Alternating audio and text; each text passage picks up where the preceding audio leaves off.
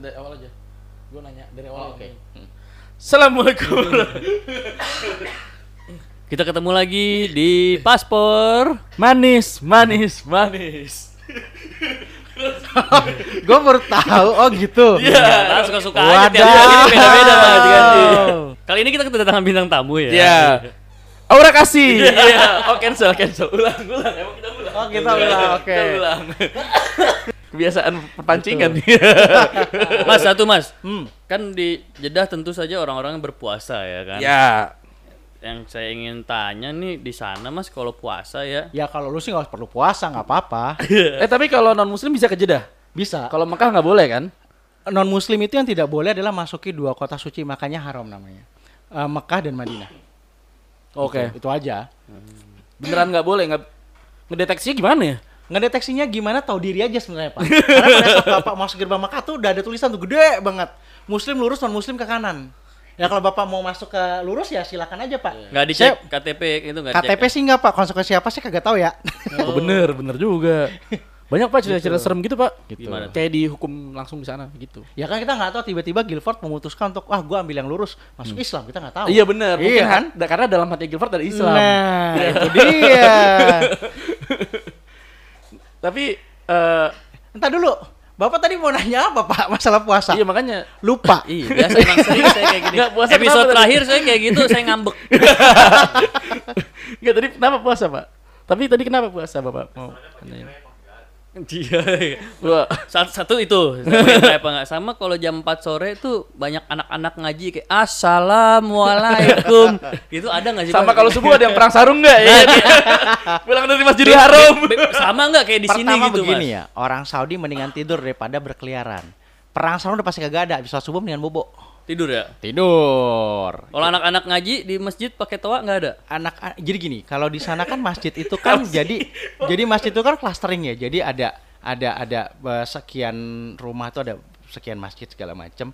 Mengaji sebenar mengaji ada, tetapi em, kalau jamnya itu ya biasanya sih menjelang menjelang ini ya menjelang menjelang apa namanya em, jamnya sholat ya.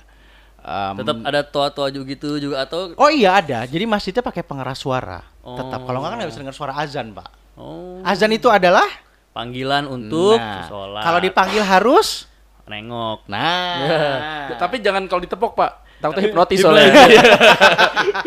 gitu. Jadi kalau kalau pakai toa ya tetap karena kan namanya panggilan ya tetap harus eh, pakai pengeras suara.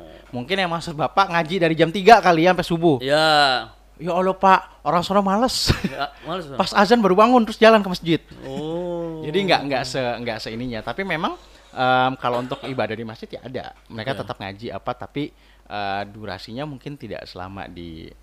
Saya nggak tahu ya kan karena masapnya juga berbeda gitu. Jadi ya Oh. ada tapi nggak nggak nggak se, se apa ya tidak seramai. Kalau di rumah bapak mungkin di sebelah rumah bapak. Rame gitu. banget pak Makanya Udah gitu tanya. kan, udah gitu kan di Saudi itu kan masjid kan hanya untuk laki-laki. Oh, nggak ada staff dibatasin kayak. Makanya belajar. berarti nggak ada cross hijab dong di sana Iya. Wow. Di sana bukan hijab pakainya, Pak. apa dong Wah, hijab mah udah nggak zaman. burka Tudung. Duduk saji. Masuk semua.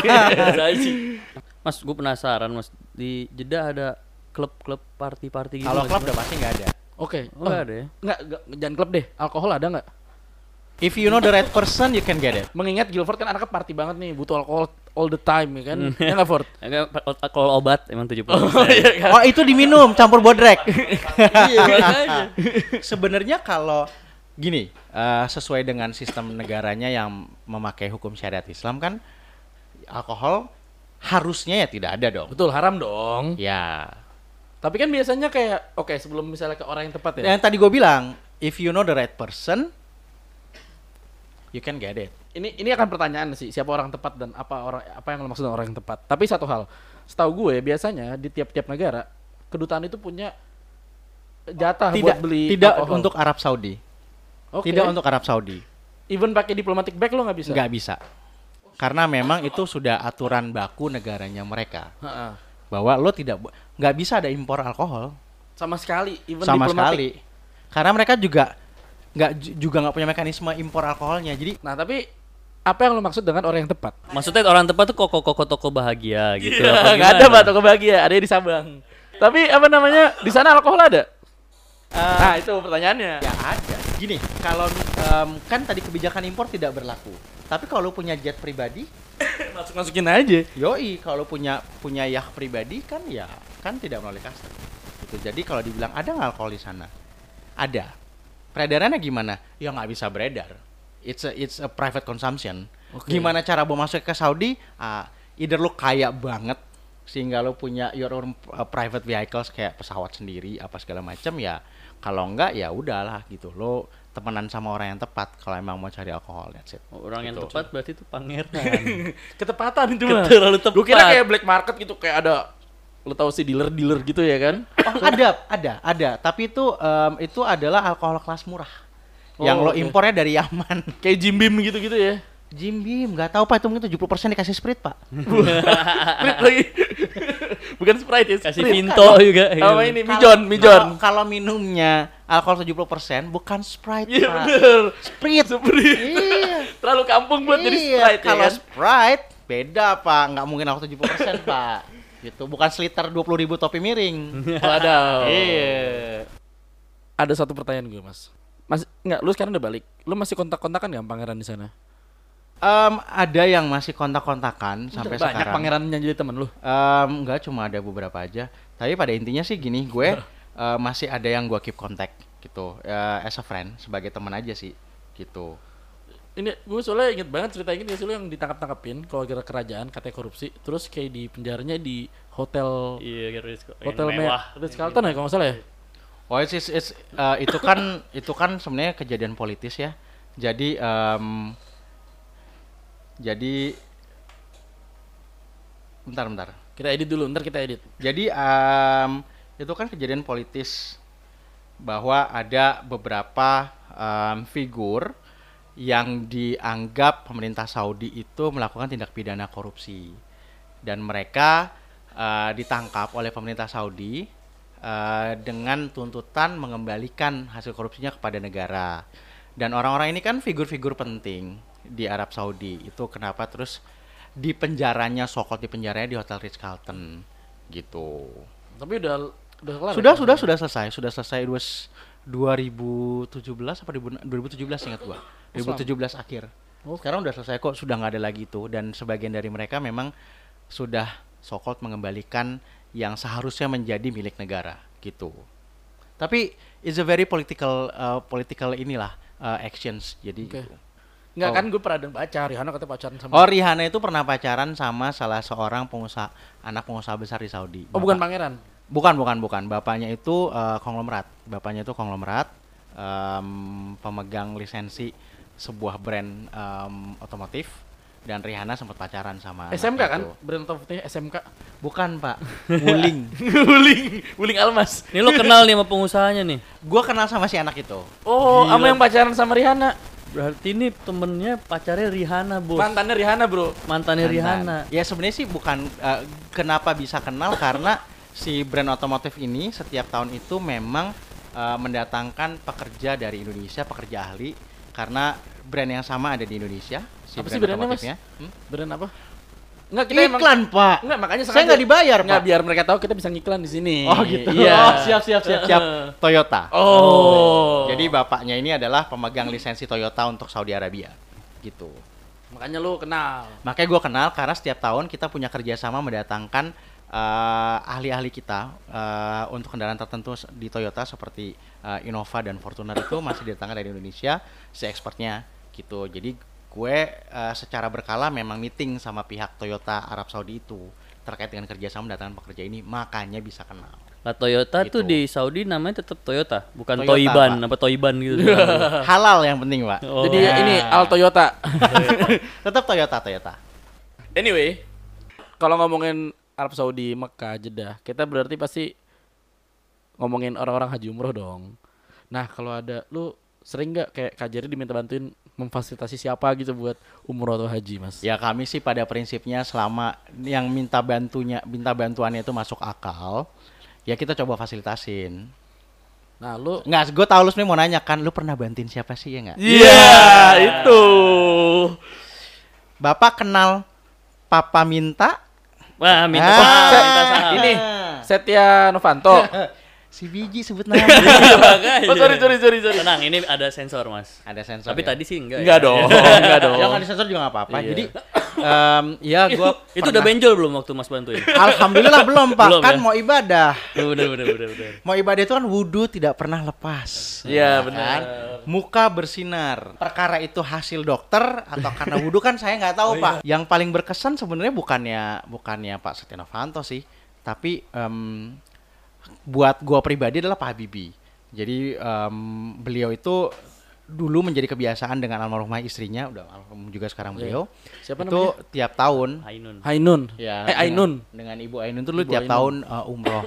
Setelah Ibu Ainun nggak ada selama beberapa lama itu ya beliau nggak mau tuh datang ke Mekah dan Madinah karena teringat selalu akan istrinya sampai 2013 uh, Desember itu pertama kalinya beliau mau lagi umroh gitu dan kebetulan waktu itu gue udah di sana Itu Dan berapa tahun setelah Ibu Ainun meninggal, Mas? tiga tahun setelah uh, Ibu Ainun meninggal dunia Baru 2010. mau baru mau lagi. ke sana lagi gitu kebetulan waktu itu gue ditugasin sama Pak Konjen untuk ngurusin dan dampingin beliau selama beliau berada di Arab Saudi gitu Ya.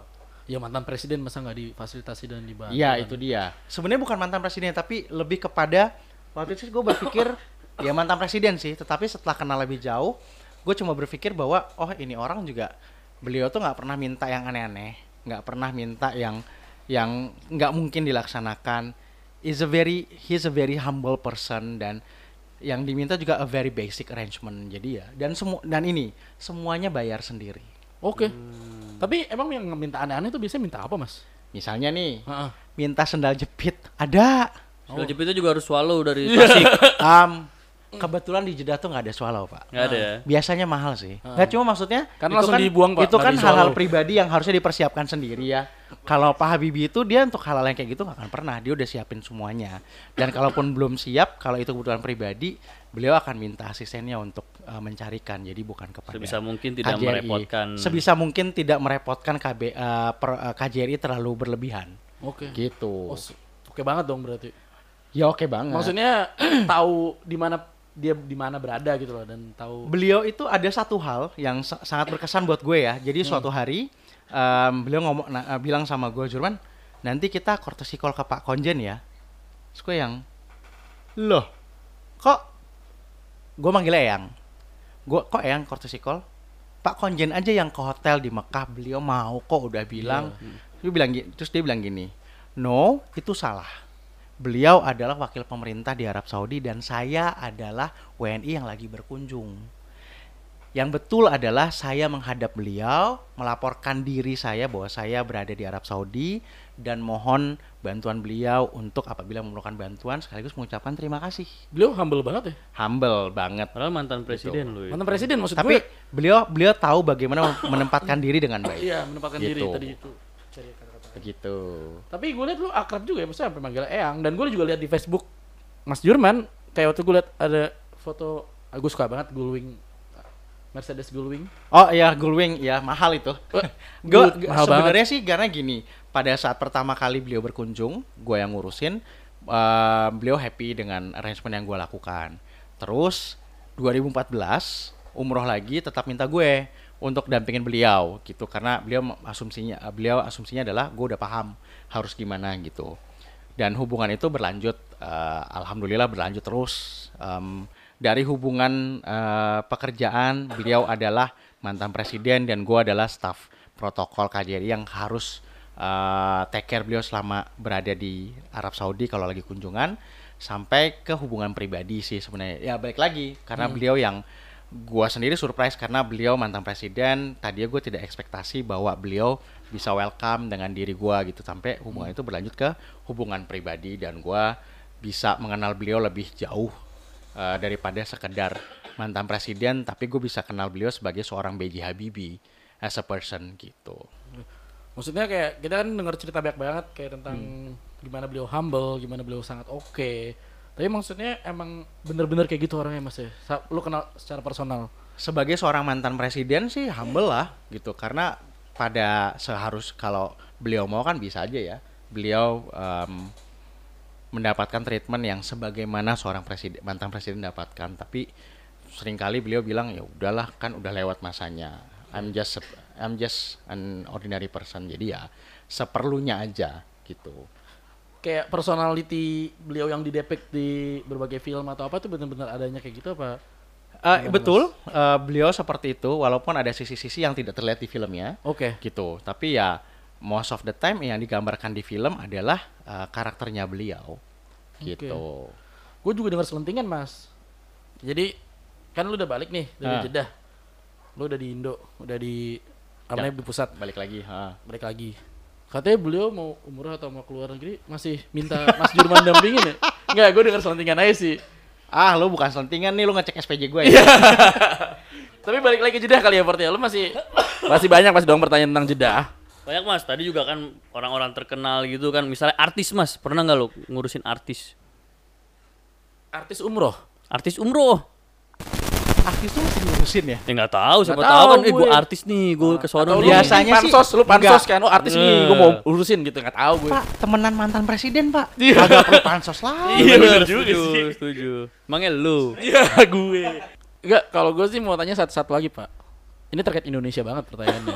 wow Jadi kan kita baca berita Nggak, nih. Chelsea Islam belum pernah umroh Kenapa Chelsea? Ya, ntar saya bikin jadi Chelsea Oh, Islam. siap. Enggak. Kan kalau misalnya baca berita nih sekarang ada satu tokoh pol- satu tokoh agama lah ya, Chelsea tokoh Islam, politik lah jika ya. kamu mendengar podcast ini. Iya, Anda akan menjadi Chelsea Islam. Iya, hipnotis. Enggak. Ada satu tokoh, ya bukan tokoh politik sih. Bacaan dari Tribun Kaltim. Dari terselubung.com. Enggak, ya jadi bukan tokoh politik sih, tapi tokoh agama yang dari Indonesia dia. Cuman dia katanya dicekal, dia lagi di Arab, nggak bisa pulang karena dicekal. Nah, emang bisa ya Mas dicekal gitu sampai jadi nggak bisa pulang dari satu negara? Tuh gimana sih Mas ceritanya atau faktanya gitu Mas? Iya. Habib Rizik ini Habib Rizik. Iya, oke. Tapi anak saya sekolah dicekal bisa pulang. Cikal. Bapak anak dari mana? Itu Mas Adi tadi yang Enggak, ngomong. bukan, bukan, bukan. Jangan anak dari mana? Yang Bapak mampu nyokol anak di Cikal. Mampu dia. deh. Beasiswa. Oke, jadi em, em, terkait dengan Rizik Syihab, ini gue tidak bisa mewakili instansi di tempat gue kerja lah ya. Ini personal opinion berdasarkan pengalaman gue mengurus masalah keimigrasian selama di Arab Saudi. Terkait dengan eh, Rizik Syihab dicekal, iya bisa aja. Dicekal ini kan alasannya berbagai macam. Tapi kita eh, kronologis aja ya satu-satu kita kita uraikan gitu. Yang pertama adalah fakta bahwa beliau masuk ke Arab Saudi dengan visa bisnis multiple. Visa bisnis multiple ini biasa diberikan kepada pertama eh, warga negara asing yang memiliki hubungan kerja sama dengan pihak atau badan hukum di Arab Saudi. Misalnya para pemilik travel umroh. Mereka ini mendapatkan visa bisnis multiple eh, yang berlaku selama satu tahun untuk dapat melakukan eh, kunjungan bisnis kepada mitra bisnis di Arab Saudi. Yang kedua adalah warga negara asing yang dipekerjakan oleh badan hukum Arab Saudi. Mereka di- mereka ini juga eh, dapat diberikan visa bisnis multiple selama satu tahun eh, untuk masuk ke Arab Saudi. Namun demikian, imigrasi sistem imigrasi di Arab Saudi ini berbeda. Jadi masa berlaku visa itu tidak sama dengan masa tinggal, izin masa tinggal. Misalnya, kalau misalnya lo masuk ke Arab, kalau lo pegang visa bisnis multiple em, setahun gitu ya, masa berlaku visa lo itu eh, visa lo diterbitkan 9 September 2019, kan artinya masa berlaku visa lo itu adalah 8 September 2019, gitu ya. Itu pertama. Eh, harus diingat bahwa Arab Saudi memakainya adalah eh, sistem kalender hijriah, bukan masehi sehingga setahun yang tadi gua sampaikan itu tidak valid. Yang harus dilihat kalender hijriah, kalender hijriahnya. Misalnya dia diterbitkan visanya itu adalah awal Ramadan 2014 39 Hijriah, maka berakhirnya kan itu em, hari terakhir di bulan sebelum Ramadan. Gue lupa bulannya apa. Namun Muharram, demikian, bukan Muharram itu kan se- bukan Muharram itu kan tahun baru. Oh, bukan. baru. itu setelah Zul Zul Zulhijjah. Zulfikar. Bukan. Nah, terus Zul Zifilia. Nah, yang harus lo perhatikan adalah lo harus mengecek em, validasi izin tinggal lo di sistem keimigrasian Arab Saudi bisa dilakukan online. Kalau teman-teman pada lihat ada di berita di news online ditampilkan screenshot-screenshot itu ya yang katanya adalah surat cekal itu adalah screenshot yang diambil dari sistem eh, keimigrasian online Arab Saudi. Ada dua tuh yang ditampilkan. Yang pertama adalah em, tampilan dari data Had- Rizik Syihab di Arab Saudi. Di situ ada nomor paspor, nama, em, masa berlaku ting- masa berlaku visa dan masa berlaku tinggal. Oke. Jadi masa di situ dicantumkan dan masa tinggal itu sebenarnya harus menjadi rujukan. Kapan seseorang itu sebenarnya harus meninggalkan Arab Saudi untuk memperbarui visanya. Gitu. Yang kedua betul adalah surat cekal. Berarti sta- tuh, setahunnya tuh nggak 36 hari dong? Setahunnya itu tiga, tidak tidak 365 hari Masehi. Dan izin tinggal itu tidak mesti satu tahun. Izin tinggal itu bisa diberikan kurang dari satu tahun hijriah, kalender hijriah oleh Arab Saudi. Makanya kita mesti ngecek Hmm. izin tinggal kita itu berlaku sampai kapan. Gitu. Tapi pertanyaan gue gini, misalnya di Indo ada misalnya warga negara asing ke sini overstay, kan dipulangin. Kalau ini kenapa dia nggak bisa pulang? kan memang dipulangkan, tapi kan dipulangkan itu kan ada proses clearance-nya dulu. Kan ada proses imigrasi yang harus dilalui. Arab Saudi itu juga punya sistem imigrasi sendiri kan. Jadi mereka yang overstay itu akan dipulangkan, tapi tentu proses imigrasi harus dilalui. Ini sebenarnya menjadi yang menjadi menjadi menjadi masalah kan bahwa ada proses imigrasi yang harus dilalui. Setiap orang yang overstay di Arab Saudi itu tidak serta merta lantas pas dilihat, oh overstay, oke kamu diantar ke airport kamu pulang. Tidak. Oke. Ada proses imigrasinya dulu yang harus dilalui yang menjadi ketentuan em, nasionalnya mereka. Jadi kalau misalnya yang disampaikan oleh eh, pihak-pihak melakukan konferensi pers bahwa dicekalnya karena alasan keamanan. Jadi sistem online in- imigrasi Arab Saudi ini memang administratornya itu setiap surat cekal pasti alasannya adalah keamanan Oke. Jadi malah tidak akan detail. kayak gitu. Iya, tidak akan detail. Untuk tahu detailnya, kata gue sampaikan ya, visa bisnis multiple itu untuk orang yang punya kerja sama bisnis atau orang yang bekerja kepada badan hukum di Arab Saudi. Kalau misalnya ternyata Rizik Syihab itu bukanlah pihak yang mempunyai mitra mempunyai kerja sama bisnis dengan pihak di Arab Saudi atau tidak punya mitra bisnis, maka yang harus datang ke imigrasi adalah si employernya, si sponsornya. Oke. Sponsornya ini yang seharusnya datang ke imigrasi atau ke kepolisian untuk mempertanyakan ini status cekalnya beliau tuh apa sih? Apa in Hmm. details yang menyebabkan beliau tidak boleh keluar dari Arab Saudi?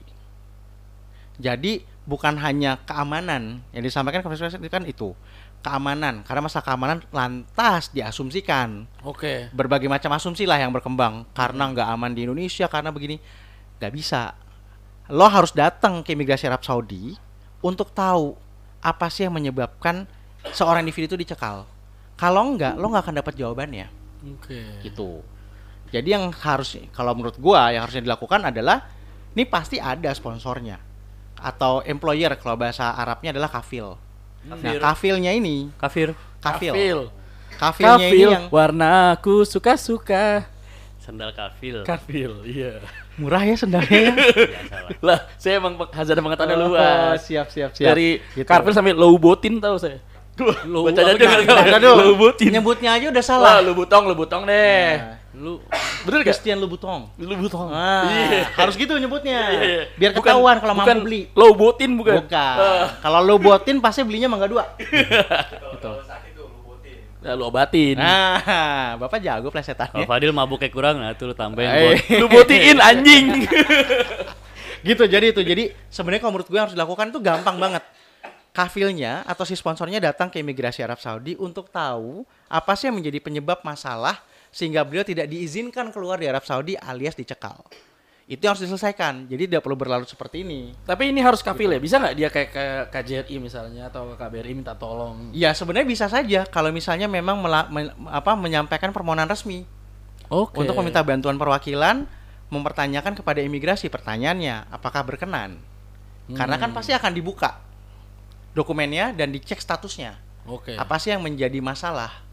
Gitu kalau misalnya ber fine fine aja untuk dokumen itu dibuka kepada pihak official dari KJRI ya nggak apa-apa silakan datang. Eh, mengajukan permohonan resmi saya ada masalah begini begini begini tolong bantuannya supaya saya bisa menyelesaikan masalah saya. Ya nanti bisa de- bisa KJRI saja yang datang atau mendampingi yang bersangkutan untuk datang ke imigrasi Saudi untuk lihat untuk ta- cari tahu masalahnya apa dan bagaimana menyelesaikan masalah tersebut sehingga bisa memperoleh izin keluar dari Arab Saudi. Jadi keluar Gitu. aja sebagai izin ya. Semua warga negara asing yang memiliki masalah di negara asing lainnya keluarnya semua pakai izin termasuk di Indonesia. Mereka semua yang overstay bisa dideportasi tentu setelah ada izin dari pemerintah Indonesia untuk mereka keluar dari teritori eh, wilayah Republik Indonesia. Kalau Fadil mah kadang keluar sembarangan aja Iya. udah nggak pakai izin. Saya lempar lagi, Pak. Saya lempar di Tasik. Iya, di Tasik, di Tasik itu Mas. Iya, Bang. Gitu. Jadi, Jadi ini masalah benar-benar murni masalah imigrasi ya. Menurut saya iya, jadi bukan sebuah masalah yang eh, high level politics atau apa karena sebenarnya banyak sekali warga negara Indonesia mengalami masalah yang sama. Oke. bahwa mereka tidak bisa keluar dari Arab Saudi karena dicekal oleh imigrasi Arab Saudi dengan berbagai macam sebab gitu dan sebenarnya juga menyelesaikannya ya tidak menyelesaikannya bisa tergantung ya tergantung derajat eh, masalah yang dihadapi bisa mudah bisa saja tidak semudah yang dipikirkan tetapi kalau tidak diselesaikan ya tidak akan bisa dapat izin keluar gitu Cuman berarti di Arab enak juga ya, Pak. Kalau mau pulang ya dicekal aja jadi nggak Loh, pulang. Nggak pulang. Dulu itu memang menjadi modus. Oke. Jadi sampai pada saat pemutihan 2013, semua biaya deportasi ditanggung oleh pemerintah Arab Saudi. Namun demikian, karena kerap menjadi modus bagi warga negara asing, 2000 saya lupa 2013 akhir 2014 awal itu keluar peraturan bahwa sistemnya bukan lagi deportasi tapi repatriasi.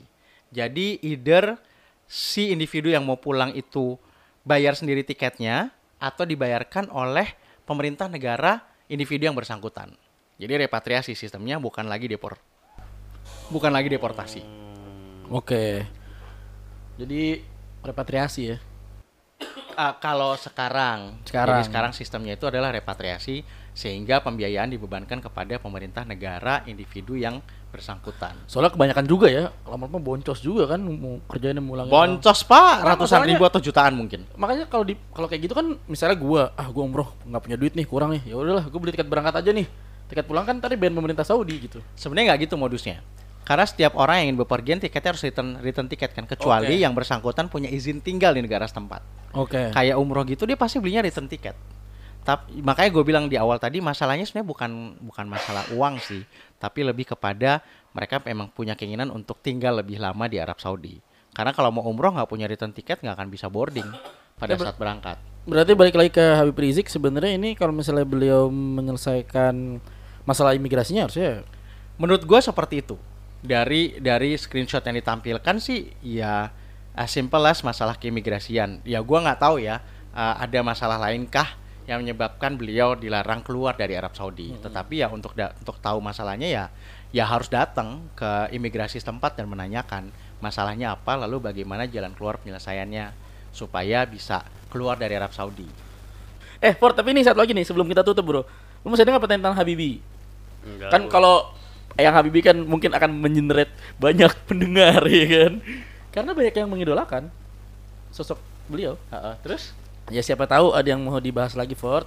Enggak, jangan. Nggak ada ya? Enggak ada. Udah ya? Oh, Udah. ah, kalau mau da- daripada membahas bulan Desember itu nanti film Habibie Ainun 3 itu akan ah, dirilis. Heeh. Eh, film ini menceritakan eh, kisah mengenai lebih banyak Ibu Ainun, kisah mengenai Ibu Ainun dari zaman Ibu Ainun kecil sampai beliau dewasa dan menikah dengan Pak Habibie. Jadi jangan lupa ditonton filmnya. Gue sudah lihat previewnya. Oke, Menarik. lu curang lu. Menarik. Gue udah nggak sabar banget nih. Makanya Pak dianggap cucu biar diundang. Iya. Gitu. Kalau Menarik. saya pengen dianggap cucu malah dianggap cuco. Wadaw. Ame siapa? Eh satu deh gue pengen nanya. Itu anaknya Habibi pakai Pakai patch, Itu eye patch. kayaknya- pakai kalau Bapak Google udah ketemu jawabannya sih Iya, sebenarnya. Jadi ya kan um, ini siapa tahu itu salah di Iya, siapa tahu ada penjelasan lebih Mas, Mas insider Mas Tarak information. itu Mas Tarak itu um, kadar gula dalam darahnya tinggi sehingga Oh. menyebabkan beliau menderita glaukoma. Oh, glaukoma. Tadi dulu promosi saya belum selesai Pak. Jadi jangan lupa teman-teman uh, saksikan uh, film Habibie Ainun 3 yang akan rilis pada bulan Desember. Uh, gue udah nonton previewnya, um, sangat menarik dan preview itu gue nonton beberapa hari setelah Eyang wafat Aduh, jadi we were ya. crying ya, we were crying at that, at that time. Tapi filmnya akan sangat menarik. Jadi jangan lupa ditonton. Oke. Anyway, thank you Mas Jurman udah ngobrol-ngobrol. Siap. Kita good luck nggak? Jadi Mas Jurman ini kebetulan udah mau penempatan lagi ke Damaskus. Besok ya, besok besok, berangkat besok ke berangkat. Maksudnya waktu kita tapping besok beliau berangkat. Jadi mungkin bisa jadi ini adalah saat-saat terakhir. Iya. Ah, oh iya nanti boleh Pak taping lagi setelah saya di Tokyo Pak. Iya, siap. Jadi ceritanya Mas Jurman tuh Damaskus terus nanti dia akan ke Tokyo. Uh, pos berikutnya kan? Pas berikutnya. Oke, kita ucapin selamat jalan. Semoga Terima kasih. Uh, flightnya menyenangkan. Semoga dengan kedatangan saya Timur Tengah menjadi damai. Benar. Gue siapa? tapi tapi gini, kita do kita doanya, tapi kita doanya nggak damai kan? Biar ada bahan podcast lagi, Bro. Yo, Udah di Oh, mungkin udah di Maskus ya. Jadi, I'll see you, Mas. Damaskus ada internet, Mas. Kalau ada dengerin dong podcast kita nanti ya di sana ya. Internet sih ada. Dengerin podcast ya. Iya. Insya Allah ya. Ya, ini lu sendiri loh.